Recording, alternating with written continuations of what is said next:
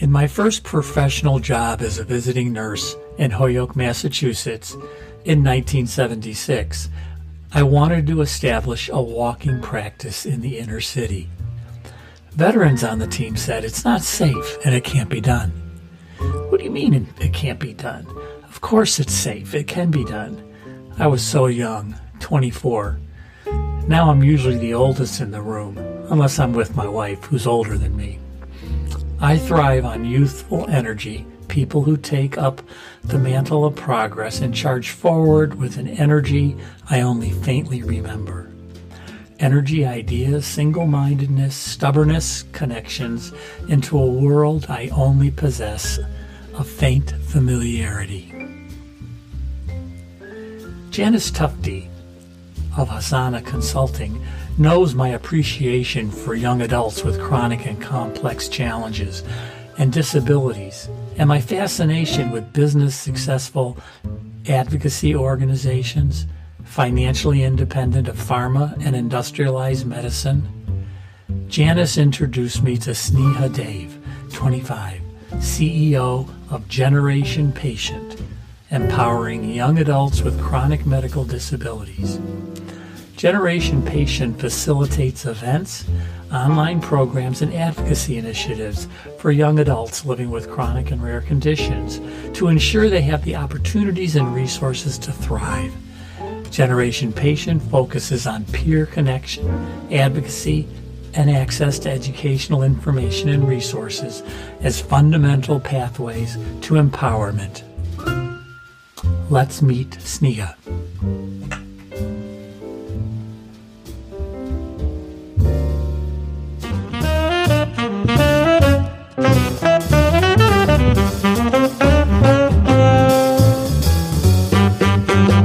Welcome to Health Hats, the podcast. I'm Danny Van Leeuwen, a two legged cisgender old white man of privilege who knows a little bit about a lot of healthcare and a lot about very little. We will listen and learn about what it takes to adjust to life's realities in the awesome circus of healthcare. Let's make some sense of all of this. Good morning, Sneha. How are you today? Good. How are you? I'm good. I'm good. I'm very excited to be talking to you. I think it was Janice Tufte that introduced us, right? Yeah, yeah, a few weeks ago, I think. Yeah. Yeah. When did you first realize health was fragile? Yeah. I first realized health was fragile when I was about six years old. I don't think I really realized it at that time until I got a little bit older, but I realized that things wouldn't always be quote unquote normal for me when I was six and I was, you know, first diagnosed with ulcerative colitis and all the scopes that came about, all the procedures, all the different medication trials all of the big pills that I had to swallow. I think I was swallowing about eight per day. And obviously, the remnants of swallowing eight big pills is that you don't have an appetite. And so you lose weight and all of these different kind of cycles I started re- realizing at an early age. But I wasn't as sick until middle school, which is when I had the biggest flare up for ulcerative colitis. And I was in a period of isolation for a few years from middle school to the middle of high school due to the severity. Isolation? Yeah, yeah. And isolation, the way I define it is different than the way that we have right now because of the pandemic. But I would really rarely go to school. I didn't have a lot of friends. I was very much focused on my health. So it was staying at home was like the main thing I did because I was so fatigued all the time. I was so weak. Anytime I would even think about going to the grocery store was so difficult because one of the symptoms that I had was constantly having to use the restroom and caused a lot of anxiety for me to leave the house because I used to have a lot of accidents and that isolated me, I think, both socially but also physically confined to my house for a few years. Yeah. Wow. When did you make a transition from pediatric care to adult care? Yeah. So this is interesting. So I am from Indiana. I've gotten care in Indiana my whole life. And I go to Boston Children's, Texas Children's, and I see all these hospitals and they have really robust transition and transfer of care programs. But for me, and I think for the probably the majority of young adults, it's the transition is not very smooth. There's not a real hard stop on when you're going from the ped system to the adult system. But I also think more so it's challenging when you think about having to establish primary care, for example, having to go coordinate rheumatologists versus gastroenterologists and just so many different doctors. So my transition, I think, was very tumultuous in that I didn't have care, like solid care, for about a year when I went to college. And that was really harmful for my health, undoubtedly, because I was having this newfound independence at the same time trying to coordinate my care and, and, manage my health. And I was also coming off of a major surgery. I had the colectomy surgery, which is the removal of my large intestine during my freshman year of high school, and a few smaller surgeries following that. But and yeah, I think my transition and transfer probably happened about three years ago. I'm 24 now. Probably around when I was 21 was when I officially transferred to adult care. Wow. What you're talking about is really not just different clinicians. You're also are you also talking about making decisions for yourself like a transition of yeah, of your own agency, your own decision making. How did that transition go? Yeah, absolutely. The first thing I thought of when you were saying that was health insurance, for example, and that is the most challenging thing. I think the first time I really called my own health insurance company was during college and I thought it would be a quick 10 minute call to get it one of my new infusions and it turned out to be hours and hours on the phone with this insurance company and that was the first time I really realized that the administrative part of being a patient was going to take a lot more time now that I had to do everything by myself. And my mom, I was so lucky. She's my primary caretaker when I was really sick. And so she took care of all that. Um, but I also didn't have a lot of room to really learn for myself. And so a lot of, you know, now I see a lot of transition programs and doctors that really meaningfully make that transition and think about it really early on. And they start from 13 years old and they start asking the patients, what medications are you on? Do you know the dosage? Like these small questions really add up. And it, when I was making calls for the first time, I really didn't even know how to fill a prescription by myself. And so just ah. these little things were just things I had to learn all of a sudden. And obviously, when you're young and you have to learn all these different things at once, it's a lot of these things are just inevitably not going to happen. And yeah, I think that was really a big challenge. And I see that for a lot of our community members. It's like learning, having to learn within such a tor- short time frame because our parents are really not allowed to really talk to the insurance company anymore or have that hands-on approach anymore as well.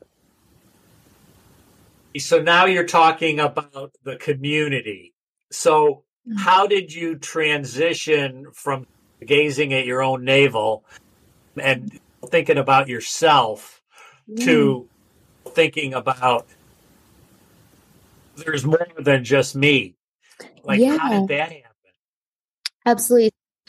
I think part of it was the fact that I was seeking so much support for myself. And it was really difficult because the support groups where I was at were all comprised of people who were significantly older than me. And so it was really hard to relate on a lot of levels in terms of being so young and sick for the rest of your life. And so I was really seeking that support. And so the first initiative that I started was actually when I was around 13 years old. I started the Crohn's and Colitis Teen Times, which was just a newsletter for young adults with IBD in the state of Indiana. So it was me and my late best friend. He was really the only mm-hmm. person. Yeah, yeah, he was the, really the only person I knew. And what does I, IBD mean? Oh yes, inflammatory bowel diseases. Okay, good. Thank yeah. you. Yes, and that inflammatory bowel diseases includes Crohn's and colitis. Yeah, yeah. So you did a newsletter.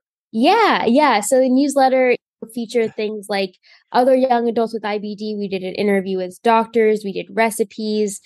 just some really small things that just made it feel like yeah you there there were other young people out there that were who was we yeah so me and my late best friend so corey he passed away with Crohn's disease and osteosarcoma. And oh, we really, yeah, it really felt like a lot of times it was just us. And we went to Camp Oasis, which is a camp for kids with Crohn's and colitis, but that only happens one week per year. And right. the rest of the year, it's what is there? And also, that was 10 years ago when social media was not as big. Mm-hmm. Kids were not having phones all the time. And we really were seeking that. So we mailed these newsletters. And then it grew from there. I'm sorry, I'm interrupting, but did yeah. it with like people that you met at camp? Like, how did you identify the group of people to put? Did you develop your mailing list? Yeah. So initially it was through small sort of IBD conferences that were okay. around the area. And we did develop a mailing list through Camp Oasis as well, but I would say mainly it was through conferences and fundraising okay. events and that sort of thing. And then we developed a website from there, and obviously okay. a web platform. It's a lot easier to find. We then we started having sort of an international audience as well. And what was interesting was that there were young adults with lupus, for example, or other conditions that were really viewing the content. And I think that was in part because they were seeing other young people who are sick who may not have the same condition, but were just been facing similar societal systematic challenges of entering right. adult. And so during my freshman year of college, I created the Health Advocacy Summit, which is now Generation Patient. And we are not disease specific. So we have really young adults from everywhere from Lyme disease to Ehlers-Danlos syndromes, POTS, lupus, arthritis, you name it. Really all of the chronic and rare conditions. And we started out as an event in October 2017 in Indiana. And that was really cool because it was in person. And a lot of the attendees, there were only about 14 attendees, but those attendees were all from Indiana, all young adults with various chronic and rare conditions. And a lot of them had not ever met someone else their age with a chronic condition. And so that was really cool to have safe space and we didn't include adults and this was just solely for young adult patients. And i think that brought a lot of intimacy and honest conversations yes. very quick friendships. And so that was really cool. I'm going to pause there just to make sure you uh, yeah uh, yeah.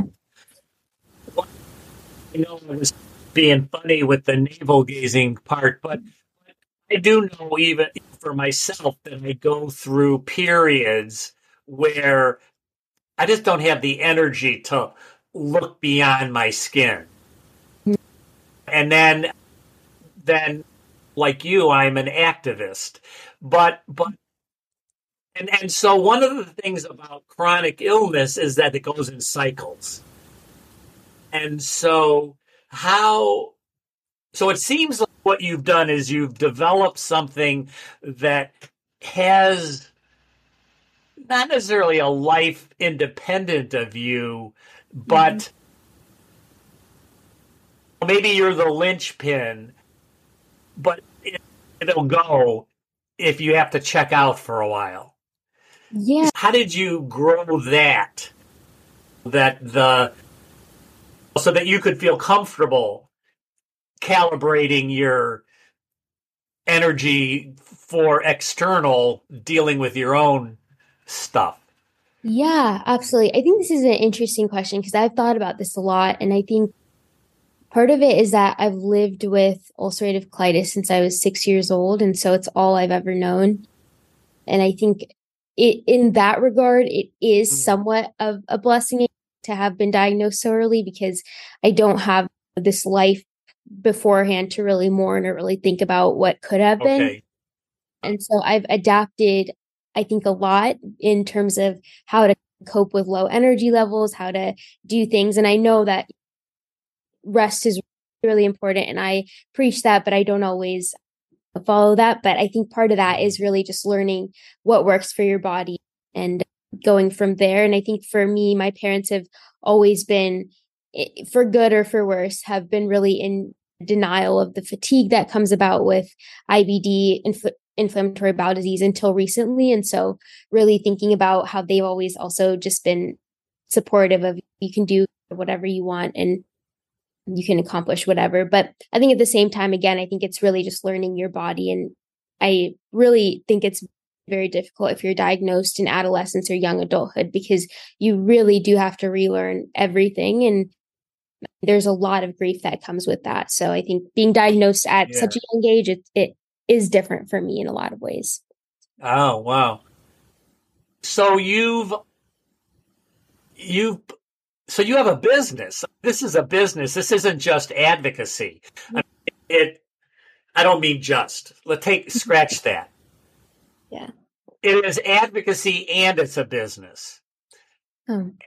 So how was there a point where you like realized oh my god this is a business. I need i have a budget. I i have strategy. I yeah. marketing. You know what i mean? Can you talk about how you sort of grew into the i've got a business. Oh my goodness. Yeah absolutely I really, every waking minute during college was spent on the Health Advocacy Summit, now again called Generation Patient. But it wasn't until my senior year of college where we received our first major grant, and that was from the Helmsley Charitable Trust. So they're a foundation based in New York City. And so okay. we were funded under one of their disease arms. And that really, I think, in a lot of ways gave us credibility and the ability to really grow and scale up what we were hoping to do. And just to give you a little bit of insight on how we operated before our grant funding, because yeah. um, we did that like for so long. I mean, we would do our summits for under $500. We would try to get all the in kind donations we could get, like all the food donated we could. And so we were really savvy with saving and just making sure that we can do things under a really small budget to have the most high impact. But obviously, graduating college, I can't be doing all this for for no cost because I need to have financial independence as well. In addition, Sydney, who is our director of operations, she joined, I think, my sophomore year. Sydney Reed she's based in California and she joined, I think, my sophomore or junior year of college. And she's really been instrumental in growing the web platforms in ah. addition wow. to a lot of our branding, but really finding unique ways to create outreach. And so being able to have staff that can actually dedicate their full time is really important. So we have about three staff, including myself, as of this year. Yeah. And so we're really growing a you lot. Got HR issues on top of it. Yeah. I'm the one who deals with all that. So hopefully yeah, that's going well. No, but it's a really tight knit team. Julia, yeah. who just joined on, she had been interning with us for about a year before. And uh-huh. she just is a recent college graduate. She joined on with us. But yeah, it's been really interesting kind of thinking about different areas that we've been going and how to Uh, receive grant funding for those areas. So, just to give you an idea, a couple of the areas that we're in is higher education. So, we focus a lot on increasing access and retention of chronically ill students within these institutions. Okay. Thinking about how in the past and currently accommodations like thinking about fatigue and more dynamic natures of our conditions, how it's really hard to seek accommodations for these types of things within institutions without being labeled as lying or, or just wanting to get out of certain situations. And so we're to really trying to think about that. And I think you know, the pandemic has been great for nothing but opening up opportunities like flexible yes. education and flexible work, which the disability community has been advocating for years and years for. But it has really shown that these types of modalities are possible. And we Uh, are focusing on that with our higher education work. Then we have peer support meetings. So we have about seven per month. We've been, we've done a little over 300 over the last two years, a couple of years at this point. We've had 300 what? Peer support meetings. Okay. Yeah. So we, and that has been so interesting. It's been a consistent sort of support mechanism. And I really think peer support is one of the most undervalued tools that we use within the medical system. If you think about it, relatively, it's not really difficult to put on and it's not financially going to drain anyone. Whereas, and I don't want to compare this necessarily to real mental health care, but real mental health care therapists, psychologists, psychiatrists are really expensive and difficult to find. And so if there's anything else available like peer support that can at least, at the very least, reduce isolation and create a sense of community, that can be huge. And yeah, yeah, really yeah, yeah totally, totally. I'm totally with you. I spent many years uh, working in behavioral health, which oh. gave me a real appreciation for peer support. And I don't think it is at the very least. I think it's at the very most. And mm-hmm. when you think about it, how much is really medical? Most of it, really, most of what you deal with is life. Mm-hmm. And professionals yeah, aren't that good at life. Yeah, totally. Yes. It's not their expertise, and we shouldn't expect it to be their expertise. But but peers, it is, and just having that anyway. So, Generation Patient is your umbrella organization. Yes. The business. And then you do peer support, you do conferences, you do policy work. Tell us a little more about Generation Patient and how that operates. Yeah, absolutely. So I mentioned the higher ed work and the peer support meetings that we do, but in addition to that, we do events. So before the pandemic, we were supposed to be in about six different states, but all those have been canceled, obviously, since March of 2020. But we uh, have done two international virtual summits where we bring together a little over 300 to 350 young adult patients from around the world. So, my God, isn't that yeah, great? Yeah, and it's really cool to see how big our community is and how much it's growing. And I think just that sense is just really interesting to have that feeling of intimacy with other people who are you might not have even known beforehand, but have been brought together by a similar sort of circumstance. Our past two summits, and our third one is coming up this September 29th to October 1st. And so some of the topics, just to give you an example. Another we, virtual session. So we we have topics from everything from body image with a chronic illness to uh, entrepreneurship with a chronic illness, higher education, mental health, sexual health. We have the set humor. This yeah. Anyway. Now, a word about our sponsor, Abridge. Record your healthcare conversations with doctors and other clinicians with Abridge push the big pink button and record. Read the transcript or listen to clips when you get home. Check out the app at abridge.com, A B R I D G E.com, or download it on the Apple App Store or Google Play Store. Let me know how it went.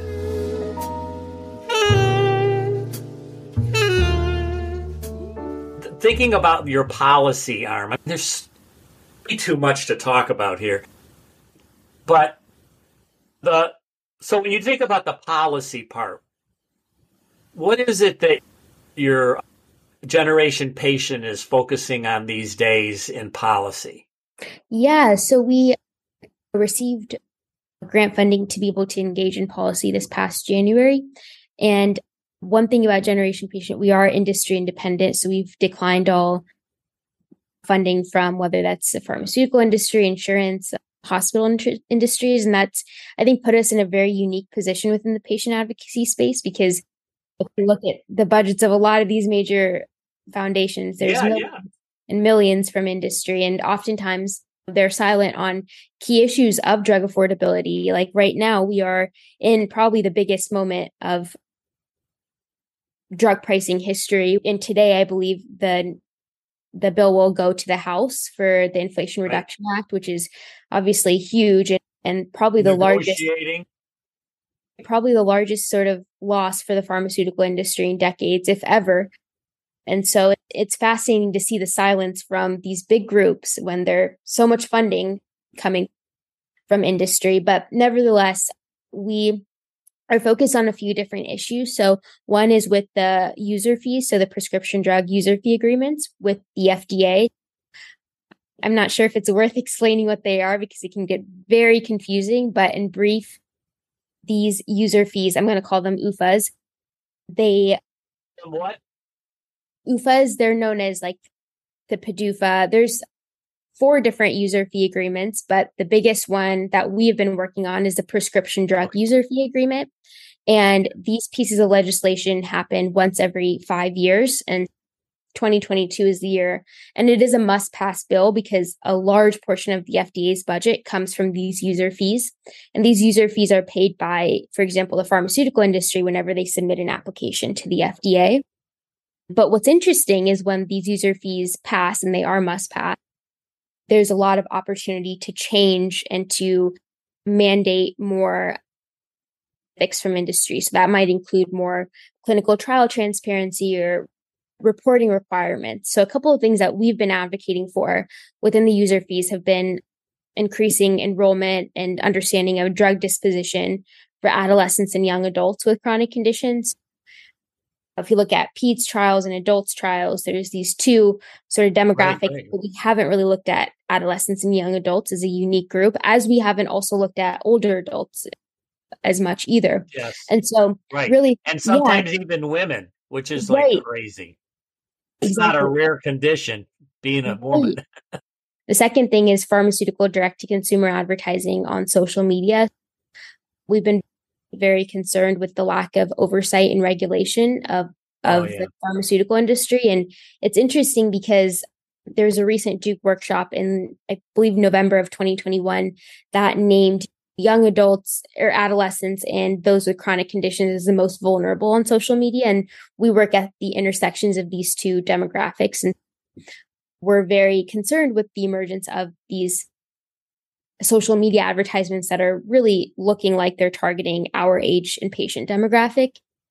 And we are trying to work to get FDA to release updated guidance. The last relevant guidance that we found was from 2014, which is like ages and ages in the social media world. And that's something that we've been working on as well. And that is more from the regulatory side as well. The last yeah. thing, very quickly, we also are working on state drug affordability issues. So there's a lot of momentum for state based drug pricing and creating prescription drug affordability boards on the state level. The first uh, prescription drug affordability board was created in Maryland in, I believe, 2019, but I'll have to double check up on the exact year. So it's a really novel concept and it's really fascinating to give states more power to hold industry more accountable. So I have two more two more things. Yeah. The first is what should we have talked about that we haven't? I think we covered a few, a lot of different things, a little bit of a lot of different things. I can basically very quickly also talk about our last program, which is the Crohn's and Colitis Young Adults Network. Okay. That is our only disease specific programming. So it's uh, focused on young adults with inflammatory bowel diseases, so Crohn's and colitis. And we are in the midst of launching our fifth year of our fellowship program. So, our fellowship program is for young adults with IBD from around the world. So, each year we select fellows. So, this year we have fellows from Ethiopia, India, Dubai, and the US, and they produce monthly content for our website. They hear from monthly speakers on a variety of topics. We provide them with a small stipend. And then we partner with the US based IBD conference to really bring them whether that's virtually or in person, and have them advocate for really what the next generation of IBD patients are looking for in terms of treatment options. What are some of our most pressing needs at the moment? And yeah, this is our fifth year that we're launching upcoming. And we have a couple of other programs that we just launched yesterday through the Crohn's and Colitis Young Adults Network. But oh my God. Um, yeah. So wow. Oh my I'm uh yeah. So, what would you like to ask me? Yeah. I would love to know from you, especially with your sort of work in research, what the most pressing needs you feel like are for patients to get involved in launching research studies by ourselves and also giving more literacy about the research process. Because what I'm finding is we are all young adult patients working organically on a lot of this work. And one of the challenges that we face is we have so many thoughts about research studies that yeah. we feel have not been really addressed for young adults. But how to really start that, I think that'd be really helpful for me. Well, I think that that what you're doing, which is going to the PCORI conference, is yeah. a good start. And I will, um, I will make every effort to introduce you to Nakela Cook, who's the executive director, and Kristin Carman, who's the director of uh, public engagement. I think getting uh, uh, hooked up at, at would be really helpful. But I think that if I were to say what's the biggest thing is I think it's like developing relationships in research. Mm. So right now, funding, big funding for research routes through academic medical centers because they have experience applying, they mm-hmm. have experiencing managing the research teams. So, one of the things I do is I advocate for having people with lived experience every step of the way but it's a whole different business. It's a whole different language. And, and, and like the episode that I'm producing for Sunday is I interviewed a fellow who's a researcher and a firefighter. And so he's interested in research that helps to answer questions that first responders have. And I think you're describing what are the questions that young adults have that research could help inform. And so I think none of that happens fast. If researchers are like required to or want to include people with lived experience on their teams, it's something that's unfamiliar. And so it has to build. And so it builds, I think, through relationships. And so I think that one of the things your team might think about is I'll bet there are people in your community already who are g- going to school and they are junior researchers. Mm-hmm. And so I think first it's identifying that and building teams where the budding researchers are members of a team of people with lived experience. I'll bet that Indiana University, you're from Indiana, right? Yeah, yeah. yeah. So Indiana University, like like I could introduce you to the dean of nursing at Indiana University, and I'll bet. Like now, I'm speaking for her, so uh, that's always dangerous. But but I'll bet she could connect you with researchers who are uh, like Aaron Carroll. Do you know Aaron Carroll? Yes, actually, we serve on ICER's Midwest CPAC together. Yes. So he's a guy who, mm-hmm. what does he have? The incidental. Oh, the incidental economist. Yes, thank you. And so uh, what I'm saying is that there are people who, it depends if you're willing to bridge the age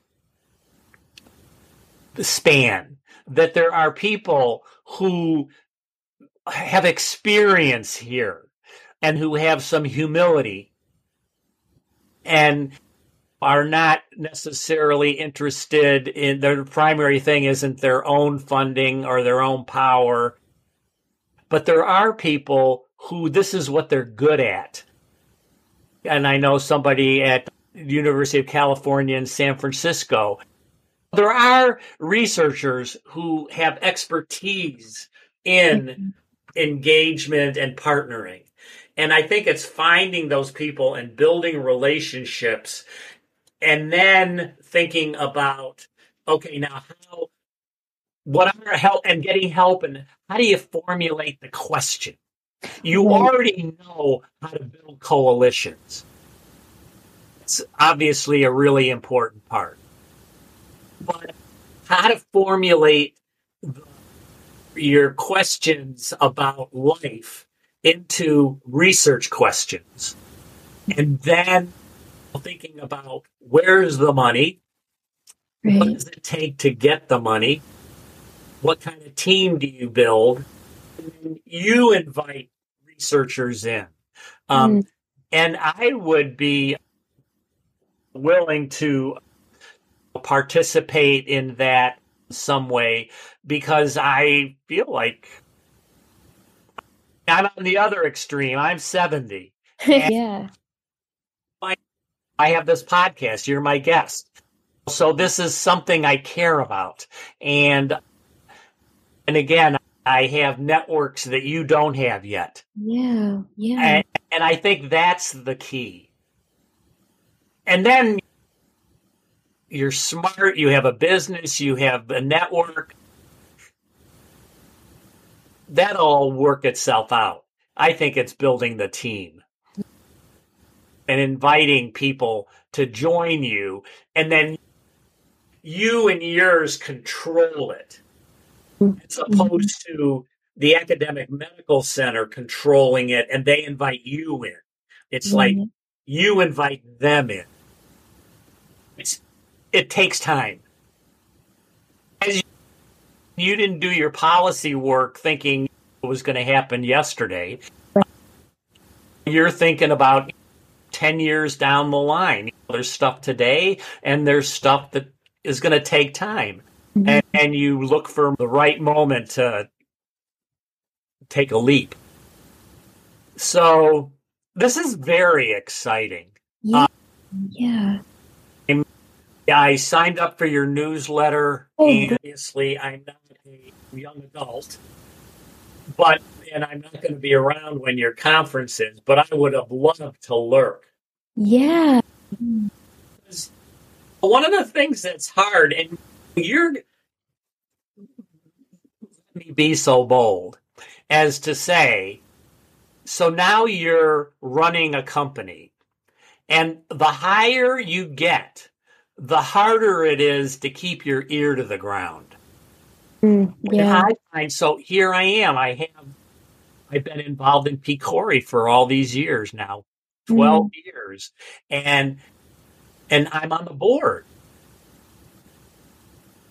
And I'm a patient caregiver stakeholder. And mm. to me, the challenge is how do I keep my ear to the ground? How do I how do I connect with people like you and hear what's important so that mm. I'm advocating not just because I'm full of myself and I think I know stuff, but I am full of myself and I do think I know stuff. You need a, yeah, you know what I mean? You need a reality check, and you're going to find yourself that you come from this world, but you know what? You're 24 now, and the 13 year olds are going to think different. Just like you said yeah. earlier, it's a different. They have different. You know, they've come through COVID, which you didn't come through. Right. It so much has changed. The adolescent demographic, and a huge part of that is because of social media, and it's very scary, honestly. A lot of what we see, but yeah, I think what you're saying is totally true, and it's recognizing that you have the experience, but that you don't have all the experiences, and right. the we do our virtual meetings and I attend at least two of the seven, at least, probably at least four of the seven per month. So it's really enlightening for me. And it's interesting too, because I receive a lot of support from the virtual meetings that we put on as well. So it's very helpful for me too. And it's a, it is very selfish in some ways because I'm getting so much support too, but it's amazing the community that we. Why is that selfish? Yes, it is selfish, and what is wrong with selfish? So, yeah, yeah. Absolutely, yeah. No, but it's really, it really is amazing, and it is so important to keep on hearing what some of the most pressing needs are from our community, and it's really valuable. I mean, it has been instrumental to to have feedback every step of the way for what we're doing. Yeah, I'm here for you. Yeah, thank you so much. We appreciate that we're still learning so much. So it's really feel free to lean on me and use me. Yeah. I'm likely to say yes. I don't okay. say yes. It depends on my own bandwidth and my own health and stuff like that. But I'm likely. I think mm-hmm. what you're doing is necessary. Yeah, thank you. So I appreciate necessary. I really look forward to meeting you in person in yeah. DC in October, and I will try to introduce you around.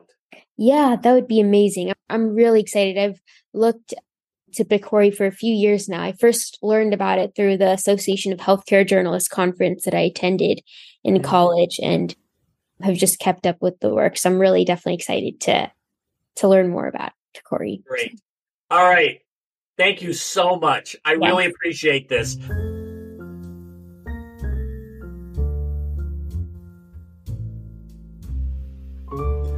I admitted to you, dear seeker, that one of the best parts of nursing and podcasting is engaged nosiness. Dropping in for moments into people's lives and sharing their hopes and fears. Dropping into Sneha's life, I see her tenacious strength, her inquisitive wisdom, and her charismatic leadership. Pow! is not alone growing a supportive and learning community. She has her core partners and many volunteers.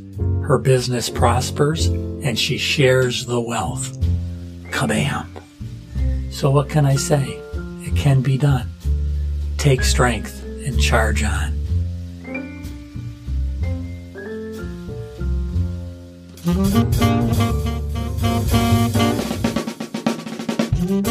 I host, write, edit, engineer, and produce Health Hats the podcast. Kayla Nelson provides website and social media consultation and creates video trailers. Joey Van Leeuwen supplies musical support, especially for the podcast intro and outro. I play bari sax on some episodes alone or with the Lechuga Fresca Latin Band and Morningside Studios Saturday Morning Blues Funk Band under the direction of Dan Fox and Peter Seco. I'm grateful to you who have the most critical roles as listeners, readers, and watchers. See the show notes, previous podcasts, and other resources through my website, www.health hats.com and my YouTube channel. Please subscribe and contribute. If you like it, share it. See you around the block.